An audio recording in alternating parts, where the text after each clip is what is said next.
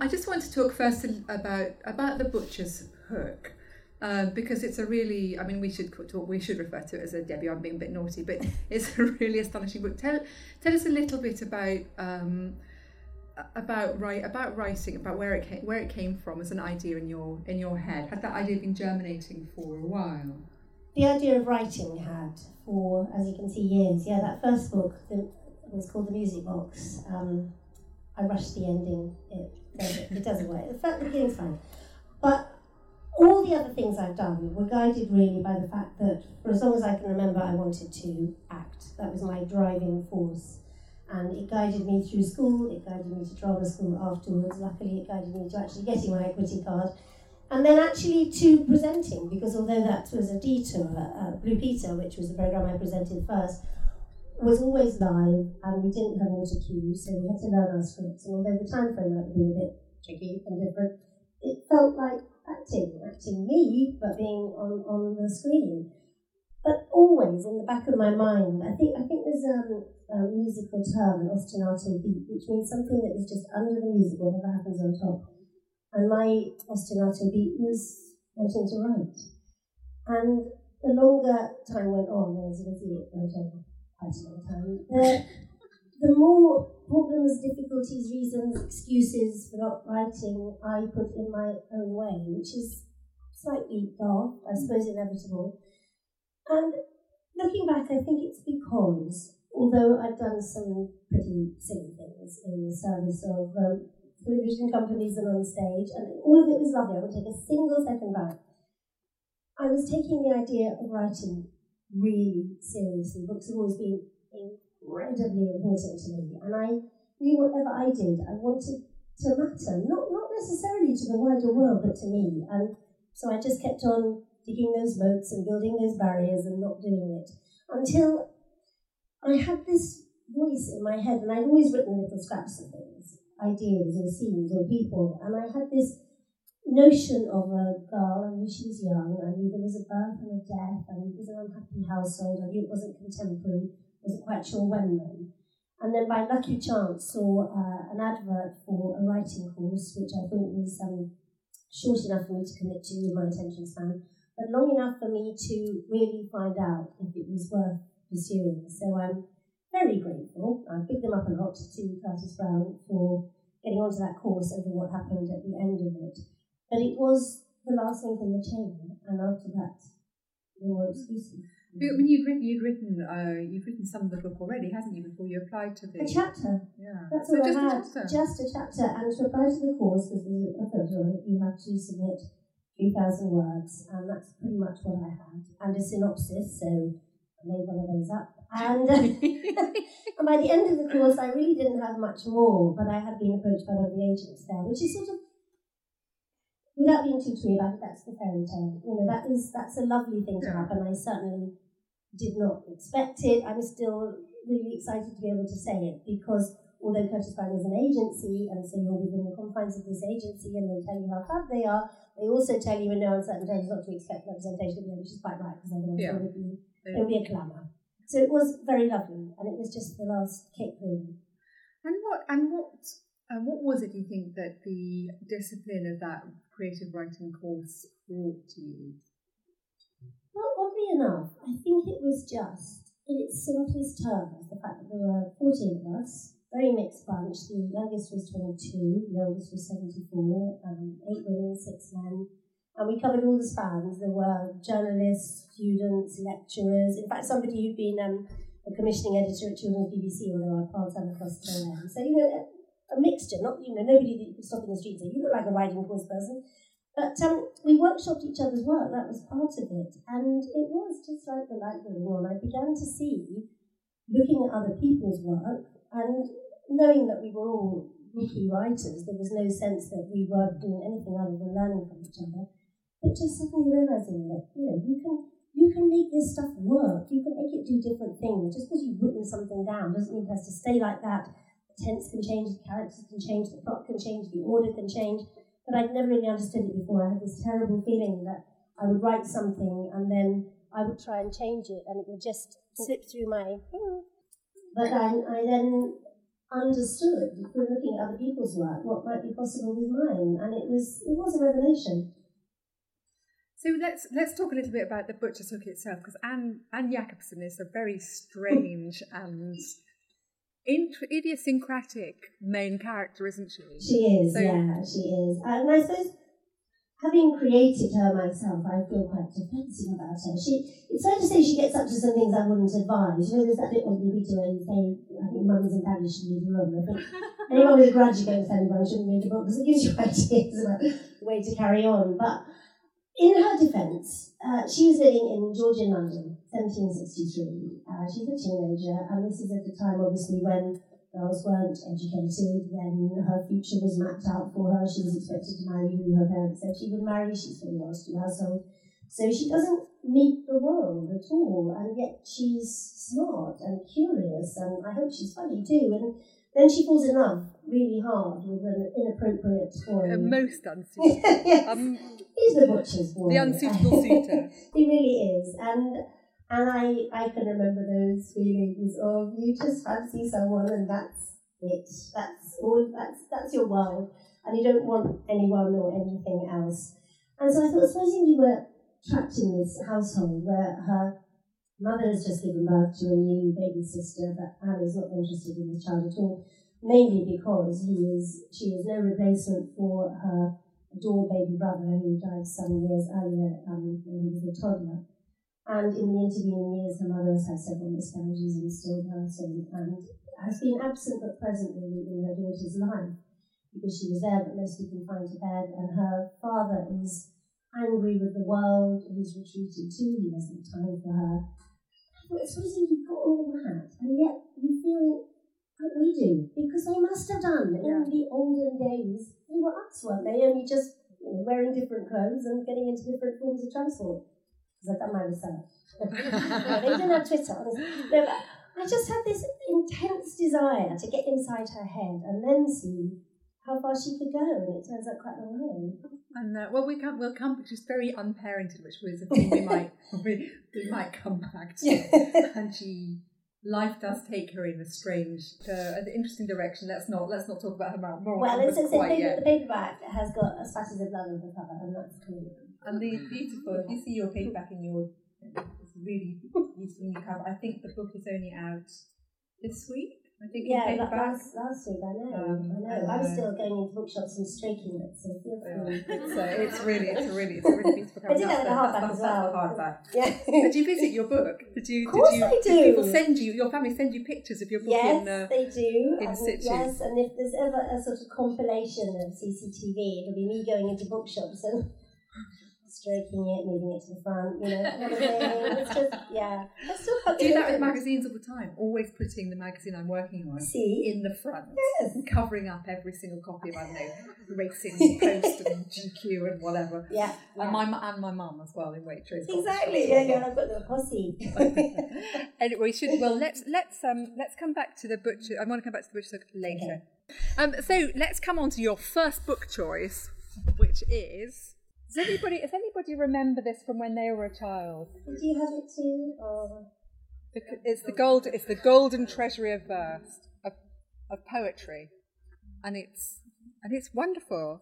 It is wonderful. It's illustrated too, very very distinctive style of, of um, illustration so, Joan Walsh So tell me, tell me when you first were aware of, of this book and what it what it means to you. I was given a copy of this when I was ten, and it was my first introduction really to the way poems can be different.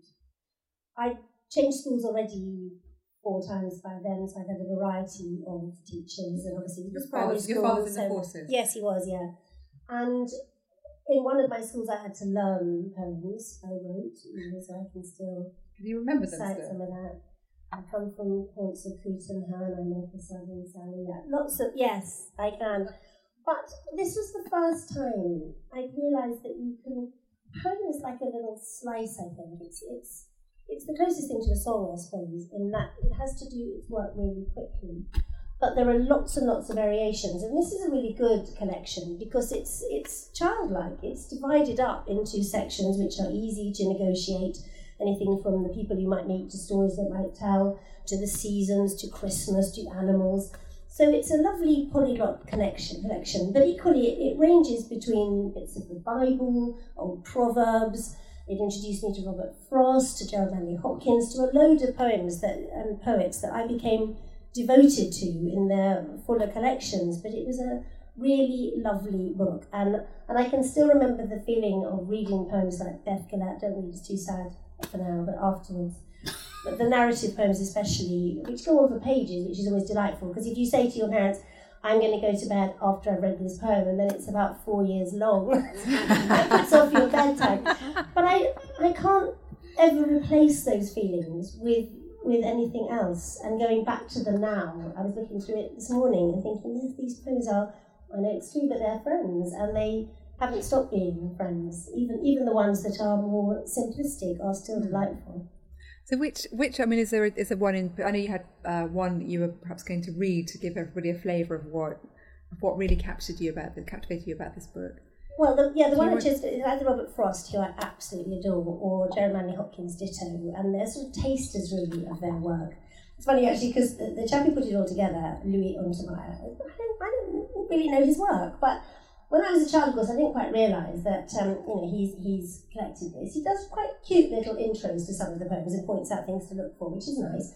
He's also included, not surprisingly, a lot of his own work. and it's only as I I thought, well, of course you would. But at the time, I just thought, oh, here's another poem by this man with his name on the front. But yeah, you can imagine that conversation with his publishers. And he's put one of them next to Robert Frost as well, which, you know, I think there's Hostage to Fortune right there on the page. They're nice poems, but yeah, that's quite a, that's quite a hard that's quite an, That's quite, that's, a, that's, a, that's an ego right there, isn't it? it is, yeah. It is, yeah. So do you want to... Yeah, I'd love you to read if you're okay, happy to do, do that. Do you want me to... I'm going to come here, because it's, a, uh, it's not a paperback, it's a massive book. But also I brought in um, my copy, because my copy has my book plate in it. yeah, with my initials and everything, and my handwriting has not got any better. Sorry about that. Oh dear.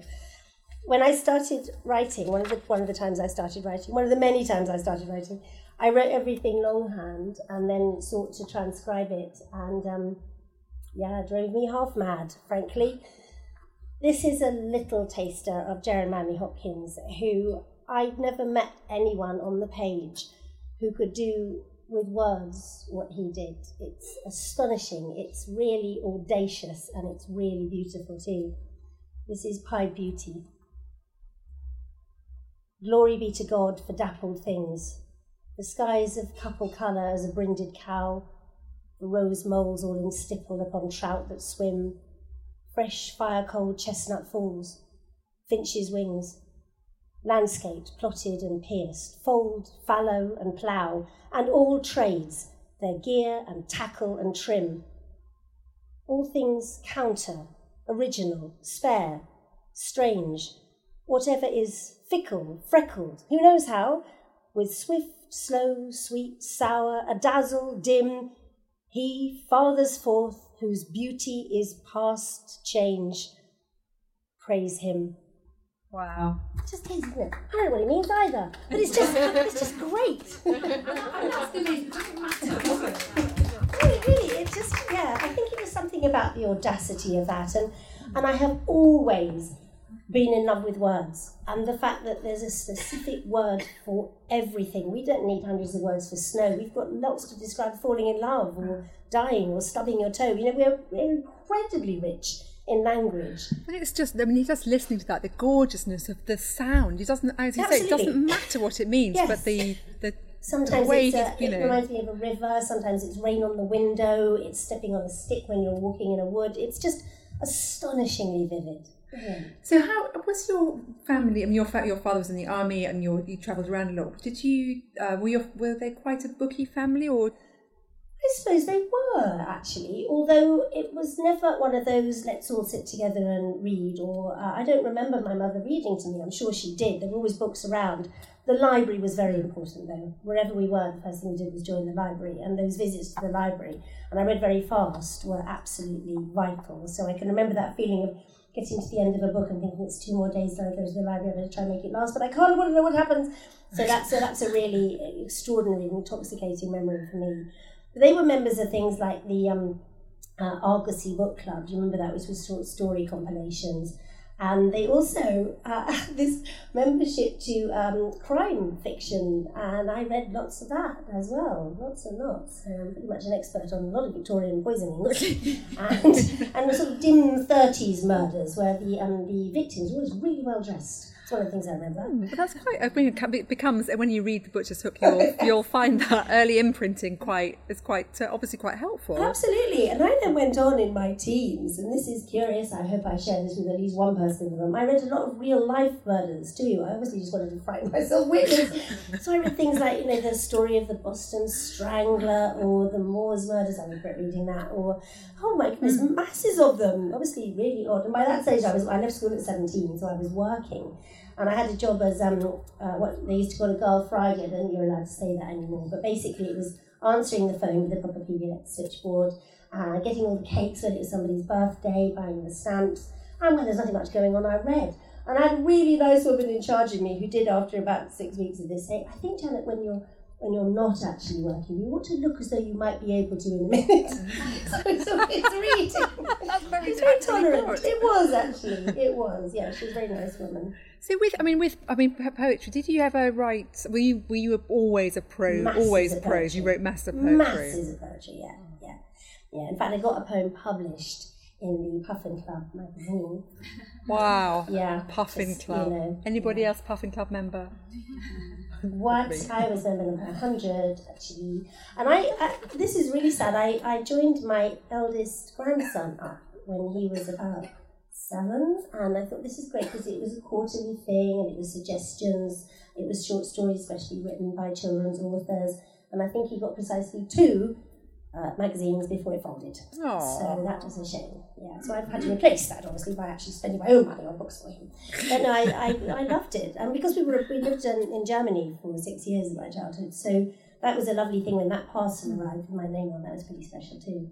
I find I'm because my my father was also in the army, and one of the things that I found was because you're moving around so much. I mean, there's you know, you go around saying it makes you very resilient and good at making friends, but actually books became my friends totally. because they're the constant in your life. Totally, and they're portable. When everything else is packed away, you can get back to your book, and it creates your creates your world instantly for you, doesn't it? So yeah, yeah, we have a bond. We do have a bond. Well, might, we might we might come on to that with your next book. I, I suspect if we I'm now I have got a copy, not Janet's copy, but I have got a copy of this amazing book. Mine's in better condition than that. It is in better condition. I, yeah, I was. I uh, myself. Yeah, I know you have really covered, looked after it. This is covered in sticky back plastic. the respect. Yeah. Not really. Now, number two, National Velvet. Hands up. That's all we need to say then, isn't it? That's it. Quite different from the film, the book. Uh, yes, really different from the film. So where where were you when you first fell across gorgeous National Velvet? I think probably about the same age, slightly older, because um, we were based in, in Kent for a couple of years when I was um, 12, 13. And I thought I was pony mad. Actually, I was really scared of horses, but I did go right. but National Velvet is it's the horse lover's dream book, but it's also it's early example of young adult fiction, isn't it? In that you can quite happily, and I did reread it when you're older, but it's brilliant at capturing that transition time, too old for dolls, too young for boys, horses right in that gap, and it's just it's, it's a brilliant gap. Great. Yeah. So should we? So who's so as a story? Should we recap the story a little bit because it's quite special. So who? I mean, it's who knows the story inside out. It's. Uh, do you want to? Yeah, it's, it's the story of, of Velvet, who, who was in a household with her mother, who's an extraordinary character, who was a former channel swimmer and as a result of this has, has sort of done her back in in modern parlance and has to be laced every day into a terrible metal corset. It really is, it's nothing like the film. But her trainer for the Channel Swim, Mi, who works as a jockey and stableman, is also a family friend. And Velvet is desperate to own a horse of her own, and she kind of wins wins this horse, this noble piebald yeah. And they, the two of them, become determined to race this horse and eventually end up entering it into the Grand National. Alongside, though, are her family, her two very beautiful, very different, very tall, very blonde, very lovely older sisters, and her little brother, who is eight in the Hmm. book, who uh, collects his own spit in a jar and generally behaves like small children do. And it's about feeling that you have when you're that age, that everything is possible and nothing is. Everybody's looking at you, no one is. It, it's absolutely perfectly balanced in that awkward preteen seesaw of not quite knowing who you are but wanting to be someone. And it, it's very different from the film in all sorts of ways, not least because Velvet is is not the pretty one in the family, you know, and Elizabeth Taylor kind of is. Yeah. And, She's and got also, terrible teeth, hasn't she? Yes, terrible teeth. She doesn't. She's not really about her looks anyway. She just wants to be riding. But she, she also has this very strange relationship with Mi, who towards the end of the book, when they're gearing up for the big race, has to kind of keep her going by giving her alcohol. He gives this awful peppermint drink just to keep her, you know, like caffeine, and to keep her occupied and, and ready to race. It's quite. It's quite a difficult read, actually. It's not sugar coated at all. But it's it stays with you, I promise, if you read it, even now. And her father's a butcher. I'm just not. I'm just putting out there. I've actually forgotten that. It just shows you that we are all the individual building blocks of everything we've ever read, and somewhere it gets lodged, yeah. What I, I just want to- the relationship between Araminty, the mum, and Velvet is fab, isn't she? Yes. So she gets she's she just never talks about this life as a you know this win as the, the channel being a channel All swimmer pain, or yeah. her pain or anything Mm. like that. She's just kind of she's got Yeah. lots of grit. And Yeah. then and then Velvet needs to find the money to enter the Grand National. Yeah. Um, there, Araminty has got her saved her gold sovereign. A stash, yeah. Probably a running away fund. Well, I mean, so Jojo Moyes also loves National she? Velvet, Oh, being a, being a fellow fellow kind of horse. Did you, have, did you do jumps in your garden? Yes, yes. I didn't go as far as pet. So she's got paper horse, hasn't she? She pretends to jump paper horses. She's got these little paper horses which she's cut out of magazines and then stuck onto card, so precisely the same shape as the horse. And she polishes them until they have a wonderful sheen, and she makes them tiny bridles out of cotton and little saddles that she sews. And I got that completely. I Yeah. yeah, that's that's. If you love if you love horses, all you want to do is just go and yes, groom them or yes. cut things out. They are very beautiful, and there's nothing else like them. Yeah. And and for a long time, at about that age, I went everywhere, half horse, half me. Mm-hmm. the bottom half of me was kind of the horse mm-hmm. bit, so we trotted along the road, and I slapped my own thigh to make myself go faster. And everywhere I looked, I would gauge fields by how good a gallop they were, or gates. Oh, there's some numbers in the room. This is very comforting because. Yeah. But it was, yeah. It is. It's a really we- it's a we- thing you go through. You have Yes. to you have to be at there. school, we made cavaletti, yeah, out of small brushes laid down to jump over, and we knew exactly how many faults you lost if you refused or jumped wrongly. Yeah, it was formative, really. But I wouldn't now. I don't think find that being back on a horse. It's funny, isn't it? I, I've ridden since, and it was a painful experience. so obviously, whatever that was, I've replaced. It's not. It's not exactly. It's not really about. It's about riding. Yes. It's about. It's about some re- wonderful relationship, Passion. perhaps, and, And a passion, passion. for something Yes, yes. that isn't about. There's a, there's a dumb friend there that really understands Really? you. Yeah. Maybe. Maybe Yeah. that's what it is. I think so. So they. So so this is. Is that wait, so you're writing poetry. You're about that time you've written your first your first novel. Very What encouraged by a teacher. What was it? So It was set in Victorian times. It was the story of So rivalry, histor- of historical friendship. even then? Yeah, historical. Yeah, well, I did no research at all. Just looking at pictures. Um, Good- yeah, about good rivalry skirts. between friends, but I can't actually remember. There is a copy at home somewhere. Well, there is a copy. There is the copy at home somewhere, but um, I haven't revisited it because I think in some ways it would be painful, and in other ways uh, I would not stop laughing because I think I was quite a, both pretentious and imitative, which in writers is not a good thing. But in ten year olds, it's really forgivable. Yes, it really is. Well, I had this wonderful teacher at school, Mr. Wayne, and goodness knows what happened to him because, like all my friends, is the same for you that I was Yeah, friendly with then them spirited off again. before Facebook. There's on again. But Mr. Wayne used to tell us stories anyway. The whole of the half of the afternoon was taken up with him making up stories in front of us. And when I started to write things in creative writing, he said to me, um, I'm going to give you something. Luckily, it was books. He gave me blank. I know, I've told this story quite a lot recently. I thought, people are very suspicious of Mr. Wayne. They needn't be. I never went into the stationery cupboard with him. It was very pure. He just gave me loads of blank books and said, you can just write So just those." write. Yeah, yeah. So, yeah, Is that when the bug started, do you think? Do you think actually that's what I want to do? I want to be a writer? It's probably when I understood it was possible, certainly, and that and that I also needed someone's permission. I think that's been a key thing all the way along. I need to find my Mr. Wayne each time and say, yeah, you can do this. Here's the empty book. Mr. Mr. Let's talk about who was Mr. Wayne at Curtis Brown. That's another story. And then, so, so you're writing, you're reading, and Mm. then suddenly your um, reading habits sink. Oh the. Bad Seed by William Yeah. March, the million copy terror bestseller. Yeah, it's um. Cute little Rhoda Penmark, so charming. Such an old fashioned girl. Yet something about Rhoda makes people uneasy. Is it her need to possess things? Dear little Rhoda always gets what she wants. And if anything, anyone gets in her way, she gets rid of it.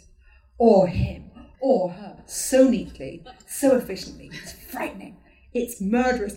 Well, actually, I can see quite what appealed to you. But I also feel, I have to say, in, in the Bad Seed of William March's defence, that that, is, that does it a disservice. Rather, does it a doesn't it? It's a lot more It was psychologically motivated than It that. is. and it's, it's, really about particularly schlocky cover. I'm, Yes, I'm, that is, yeah. But it I is naughtily the chose 1950s. one that yeah, was- no, my one actually I've got the penguin, which is obviously very discreet, just colours, you know, nice. And a- yeah. Uh, I, that exactly, more educated book blurb. I mean, he won. I mean, it was it was the win the National Book Award in the US, so it, It was a big deal. It is an amazing book, I think, and it, it's but it's really almost not about the child. It's about the mother and her slow realization that her little girl, who she regards as slightly odd, difficult for her to make friends, she can't quite work out what the problem is, but she slowly realizes that the problem might be that she has inherited this bad seed, this bad gene from the mother's own mother. Mother was adopted as a baby and therefore did not know her mother, but she's encouraged to do some research into her birth parentage and um, regrets it deeply because she discovers that her birth mother was a mass murderer and realizes that she was probably around for some of this.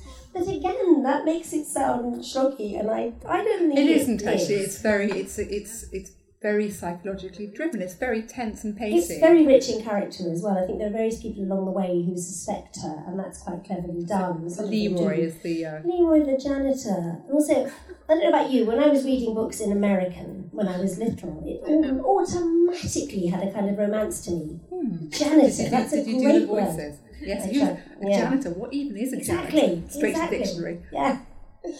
But yeah, the, the um the walk on characters are not. They're all beautifully drawn. There are lots of people who suspect her, lots of people who fall foul of her. And the the scenes where where she does um uh, do things to people are, are really I don't know, I think they're I would say this, wouldn't I? But I think they're very well done. I think they are. It's the there is a scene are you likely to read this book?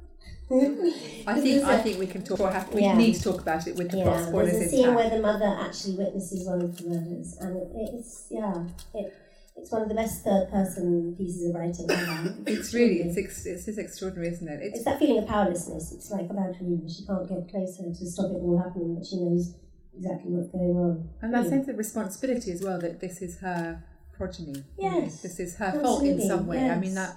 I think mothers always feel that about their children that somehow you have caused something. Yeah, well, ultimately, yeah. You the- didn't do your homework, Here's your guilt. So, yeah. Yeah, With no, your bounty is. baby pack. Yeah. And there's a really thing. She's got these um, little um, what we call segways, and their Oh, shoes sorry, kind of about the the um, shoes. Yeah, yeah. yeah the shoes the Oh. um the little to stop her wearing wearing her heels down. Yes, and little Leroy the janitor sees the marks of this in somebody's face. On, on, on his On hands, yeah. yeah. on his hands, On his hands, yeah. on- Yeah, trying not to, yeah, these strange Right. little half moon shapes. So it's all about. I mean, that in the it's written in the fifties. The nature nurture is a is Yes. a big. You know, it's, I mean, it's what it's about. It's the it's the nature nurture debate. Yeah. Um, and how how did that feel reading that? What what rang what what really rang for you about that? Well, oddly enough, when I, I've thought about this since I nominated it, now there's the reason I've nominated it is probably because it's one of those books whose atmosphere stayed with me long after Lights Out. I did read it when I was very young, and I don't think then I was any of the characters in it, and that's probably the first time I can remember reading a book where I didn't have to become the sword carrier in the Sword in the Stone or the Silver Shield. I didn't. I didn't. I could just be me reading it, which was quite a leap, really.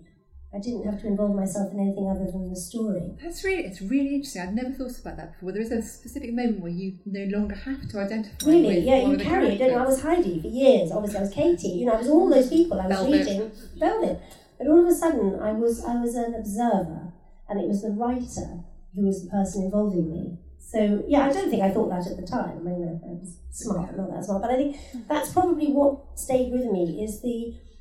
I'm always fascinated by writers who can create an atmosphere as solidly as that, and also somebody who almost invents a language. And we get to that much much um, more with with Candia later, but people who you'd have to be careful if you're re- writing something straight after reading them because you would end up infected really in the right way with what they're doing. Some writers are incredibly leaky, aren't they? I Yes. mean, Susan Hill talks about that with Virginia Yeah. Woolf. You know, you can't read Virginia Woolf whilst you're writing because you will end up writing Absolutely. And substandard. try, try Rachel Cusk these days. I mean, goodness, Yeah. that's that's her style. It's wonderful, but yeah, you have to kind of go and have a sorbet of something else after reading her.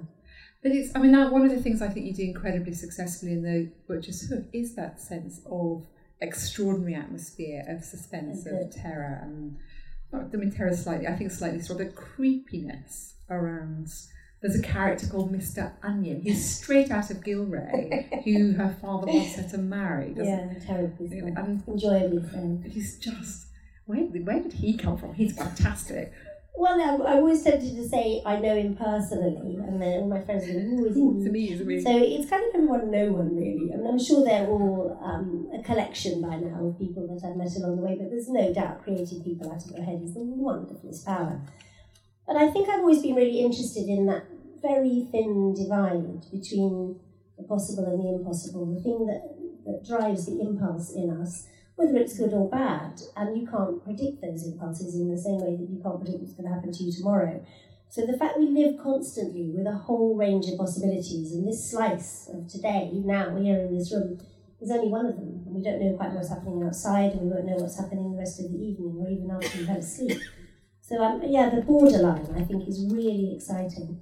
And the actual what the the other thing I wanted to that really struck me actually reading reading this and, and having read uh, the Butcher's Hook is there's a there's a conversation with any with any with any uh, book in which the character does things that are perhaps unconventional um, and transgressive and you know and difficult Mm. is is that sense of where the moral compass is Yes. because actually she's her, she doesn't isn't there isn't Ro, road doesn't have a set there's, there's no moral compass there it's just that she's bad Reed, because yes, she's been yes, you know yes. she's been born like that Yes. um, but it's not the same for Anne It is, no, I don't think it is the same for my girl because I, I think in my head for her we can justify what she does. And in fact, I wrote more stuff. Uh, I got rid of more people in her way basically, and then I realised that she didn't have the same to her moral code operating. That there is a reason for what she does, and part of the reason that she does it is because she thinks it is the right thing to do because it's based on so little other information. And even when she knows that it might not be approved or she still can't quite condemn it for herself all, all the way through at all. And she's quite surprised when some people take a gin. Yes exactly it feels it feels justified for her and, Yes. and I think because the parents are so absent Mm. the mother because she's confined to bed with Yes. successive pregnancies and the endless tragic lost children Yeah. um, and the father, then then maybe you don't have that sense of you know there isn't the mother standing in, in kind of a horrified but impotent judgment that you've got Absolutely, yes. And without a peer group as well to interpret. And, and conversation is the thing that kind of explains that well to us, isn't it? You know, you'll, you'll say something to somebody and they, like we are now, chip in.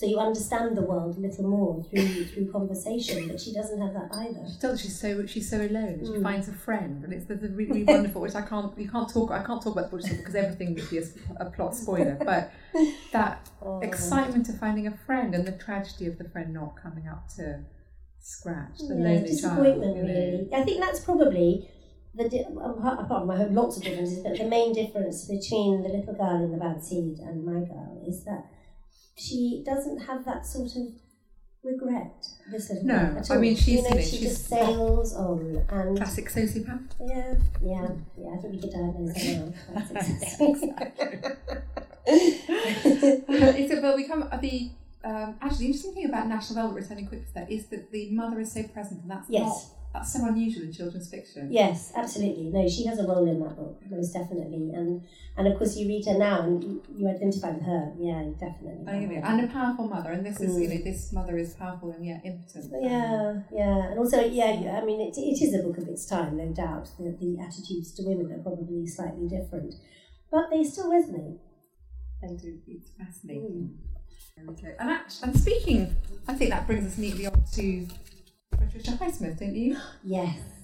Because there we have. I mean, actually, we my last guest was Jill Dawson, whose latest book is Yes, I um, haven't The read that Writer, yet. which is it's, it's wonderful. So Patricia, and it- who was here? Who was here last month? Oh, yeah, I really So- want to read that book. So we like we like Patricia Highsmith. We do, we do, yes. It was hard narrowing it down, actually. So tell tell us when tell us about choosing Strangers on a Train. Well, I did hesitate to put in more horrible, merciless crime. but nevertheless, you know, the books that built me, I've got to take the shtick for that.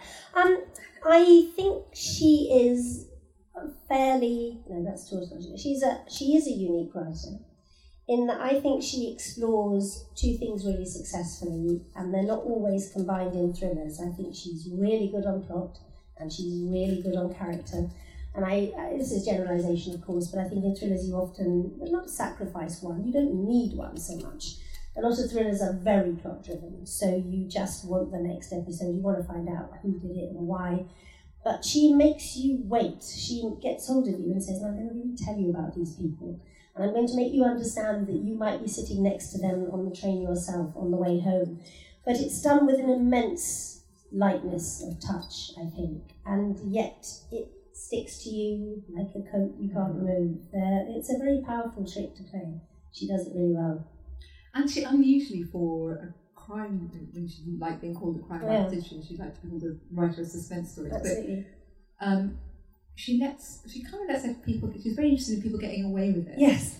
Yes. Um, and that sense of judgment too. And I won- wondered what we don't stand in judgment as a reader on on those characters. no, we, quite we, we don't. It, it has a kind of intense plausibility, doesn't it? That you would, at a certain point in your life, if you had that conversation with someone, if there was someone in the way, and somebody did almost say, well, there's a way of making that not in the way, that it seems as normal as, would you like another cup of tea? That it seems as plausible as, I'm getting off at the next stop, which is really clever because her setup is very light. She just allows you enough into each character's head for you to take the rest on yourself, which I think is why it works so well. And I, I would probably defend her as being a writer of psychological thrillers as well, Yeah, rather than, yeah, than a, a crime novelist. But of course, crime is at the heart of it. But then I, I guess her premise is that at a certain point, we are capable of things that we did not know we could do. And certainly in, in this particular book, now I don't know if, if you know the story who's, read, who's read Stranger on a Train? or seen the film. They changed they changed the ending in, in the film, but but it is it's about two people, one of whom would not have described himself in any way as a murderer, and the other who was quite happy to take on that role with a lot of other uh, uh, not very nice things, um, meeting up and having a bond of circumstance. But I, I wouldn't want to do too much with the plot really because I think it is very important as well the plot. Yeah, I mean, you we can we can say that this so the so Guy is on his uh, in love with a woman who wants to make his wife. He's Yeah. on his way to his ex-wife to get a divorce, Yeah. and she's quite a difficult woman. Yeah. And he meets this playboy called Bruno hmm in on a train who invites him into his private car, and and they get and they get talking. She's fantastic at leaking out the character, isn't she? Yeah, Each- she really is, yeah. and even, even the ancillary characters. And they discover they, they would both be better off without one person in their lives. And it's Bruno mainly hatching the plot, which um, I think I initially thinks he will not go ahead with. And he marvels at the ease with which Bruno comes up with it, and then has to marvel at the ease with which he goes ahead with it, which leaves him in a dilemma. Does he fulfill his side of the bargain? And it's that brilliant, brilliant thing that character is plot and plot is character you Yes, from and tiny details. See, I'll tell you one, I, which I don't think will spoil it, but when when Bruno is dispatching Guy's wife Miriam, and they're at that um, what's that place at the opposite of New York State where they have a fairground. That's where they Oh, are. yeah, yeah, yeah. Thank you. And and he has followed her there, and when he strangles her, he gets her, he gets her lipstick on his hand, and he finds that utterly distasteful. And I think it's that sort of detail that he's killed a woman for goodness sake. But the thing he really hates is this mark of her, this distasteful mark of her on his hand.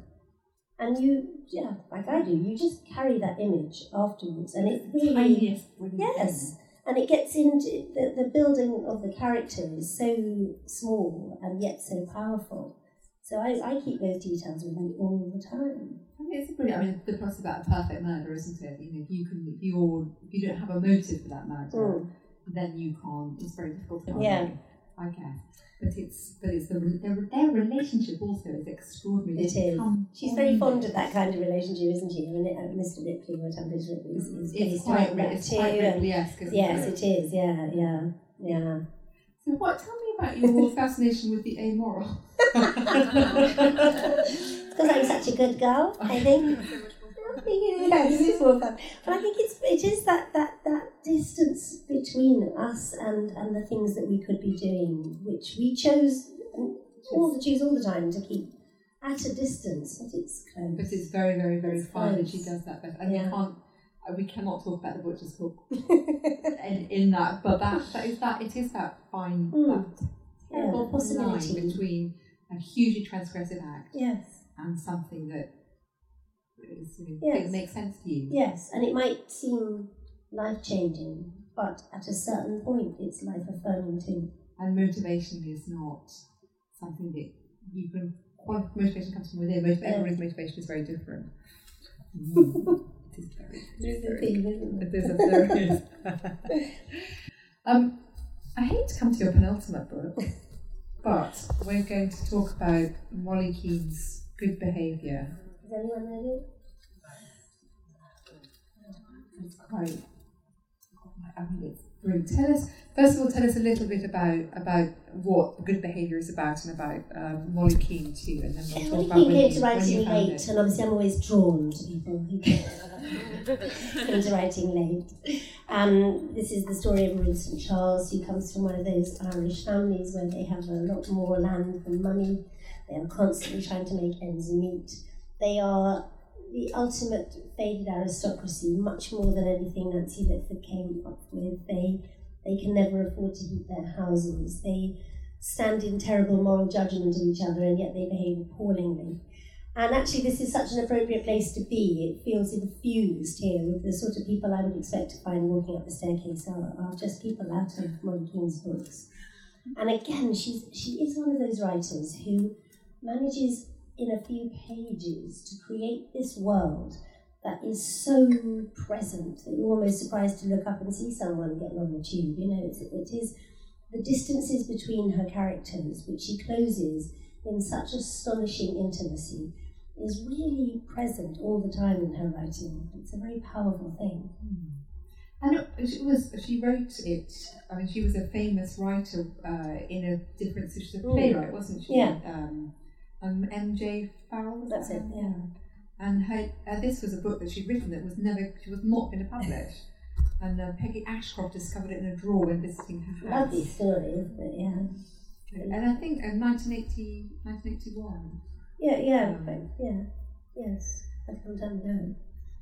So, so tell us, tell us why what it what it is particularly about this book that main makes it mean something to you and uh, and informed your writing? I think it's a combination of, of style and character, really. The, the plot is less important here, don't you think? Yes, it's it's, not it's more about the people. And she also breaks loads of, of writing rules in inverted commas. She will give you pages of description. There's hardly any dialogue for ages. When people do speak it sparingly.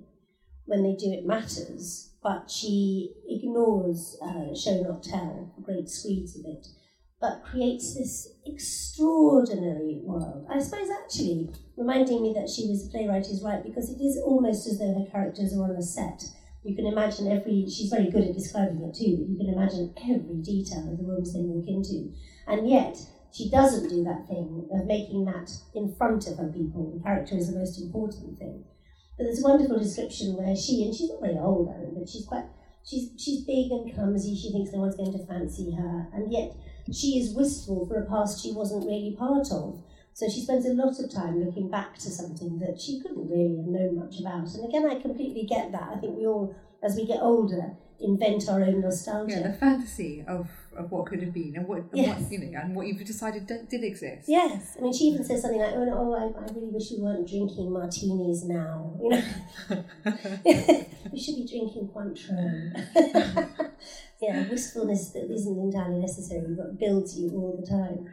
The I mean the the good behaviour of the title is fantastically ironic, isn't it? Yeah. Because it's all about that superficial appearance saving beautiful behaviour of the of that particular class. Yeah. And yet everybody behaves appallingly badly. really terrible people. Yeah, yeah, and flagrantly as well, and constantly. Men, men who have no care of her feelings are constantly uh, sort of semi abusing her or making inappropriate remarks or or distancing themselves from her when she thought they were friends. And yeah, it's a really complicated world. Because how I mean how thinking thinking about the about about that, that she she has a extraordinary sense of deluding herself, doesn't she she? does, yeah. And how and how And a does that- terrible mother.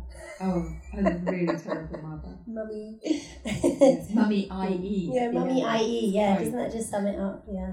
but you're right. Yes, she she does delude herself all the time. And what I mean, as, a, as an author, that that sense of being, how does that work for you? That sense of being able to control your what information you leak to the reader, I guess, because that's the mastery of the of the good behaviour. It is, and it, it's also also I think you can almost tell what music is playing when they're on the dance floor, even though she doesn't particularly describe it. There is there's a lovely scene towards the end of the book actually, um, when they're all at a dance in the days when your card was marked, you know, for which dances you would have, and how most of the time the men forming up to dance with her are dancing a completely different set of steps from the music. so you're really in the room, but you're practically in their arms with her, and yet she doesn't actually resist it. That's the thing, isn't it? She is she is a, a bit of a stick in the stream. She has to go along with all this. She's not fighting. She becomes more resigned as the book goes on too. But she does have a spirit, so it's not as though she doesn't realise what her world is. Yeah. But she would not seek to escape it. She's not running away. But like Anne, it becomes subverted into other things, less transgressively than Anne. Yeah, I think that's does. So, what to look for in winter? So. Anyone read this book? Who anybody know it? It's a revelation.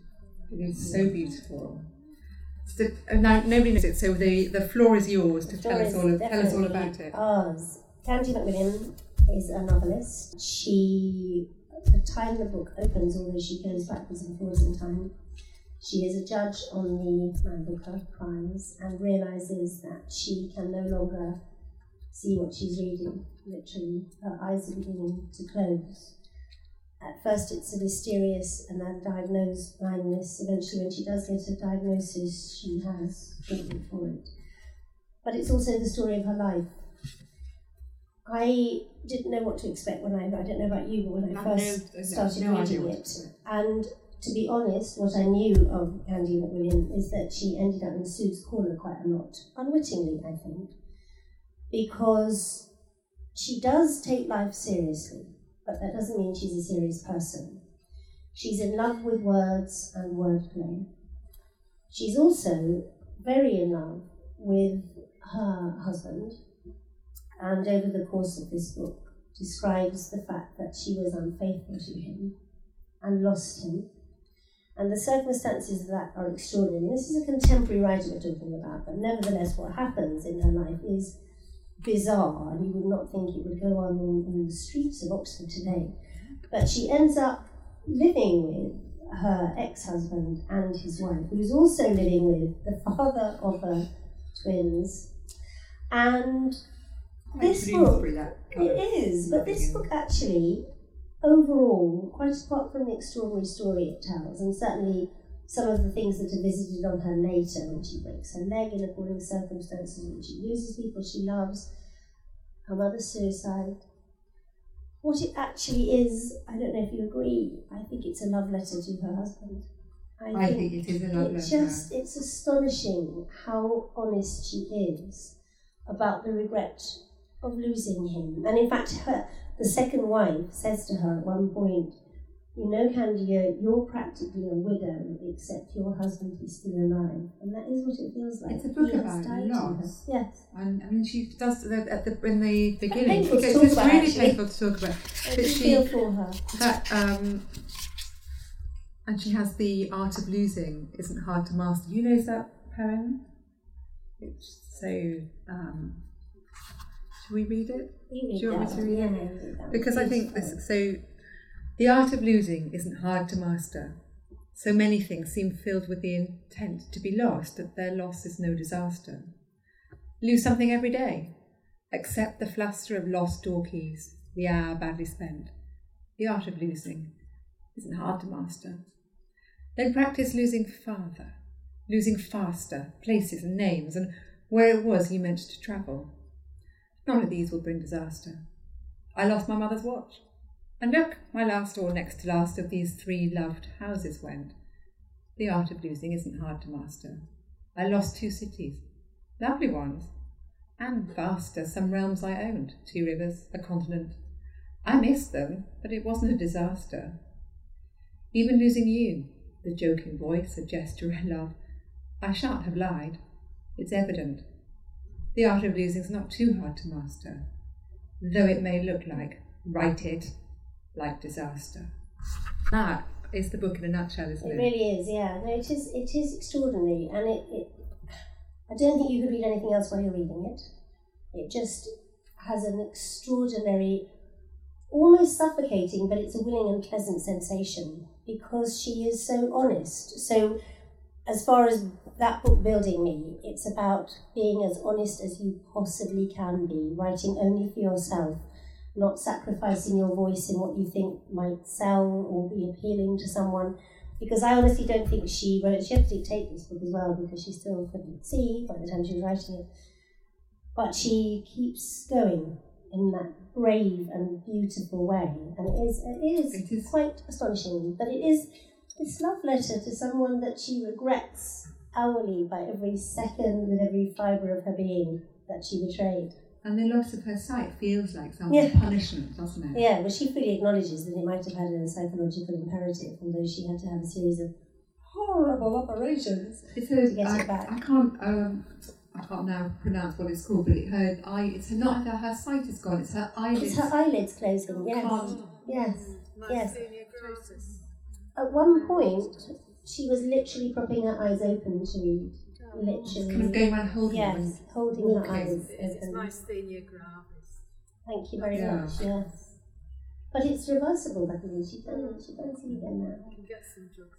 Yeah.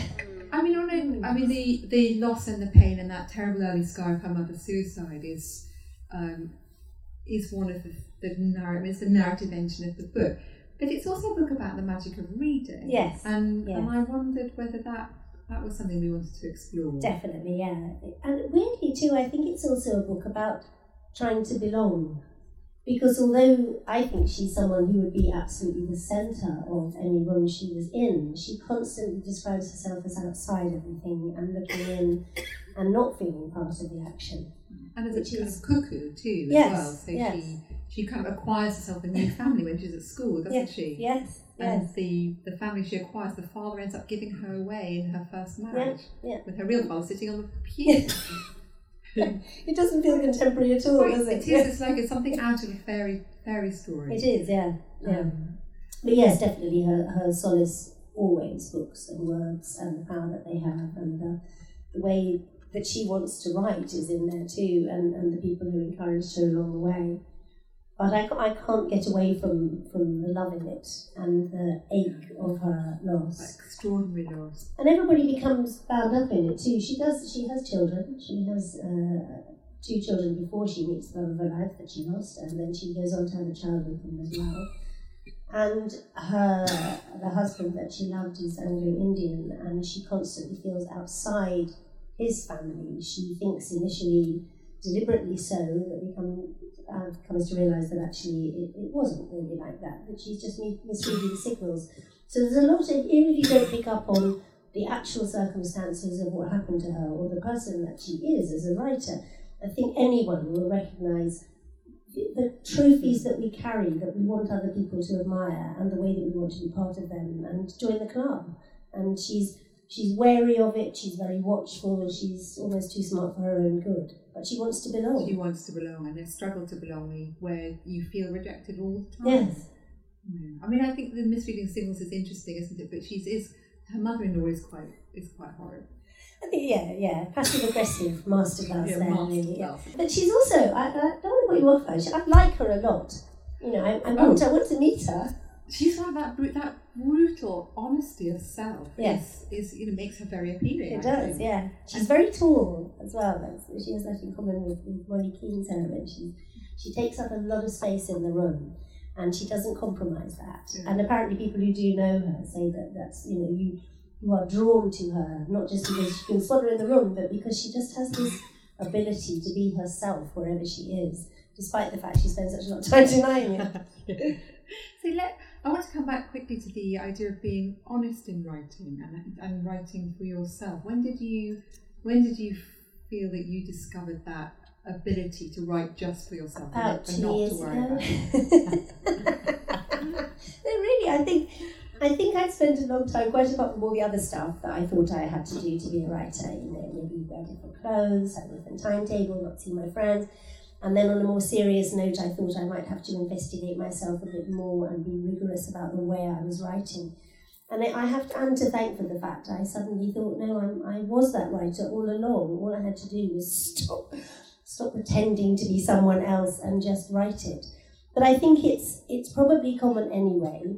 And and the only thing I have my age to thank for is the fact that I am now brave enough. There's not much time otherwise. I'm brave enough to write like that rather than worrying about developing a style. I haven't got flipping time, so, so I better get on with it.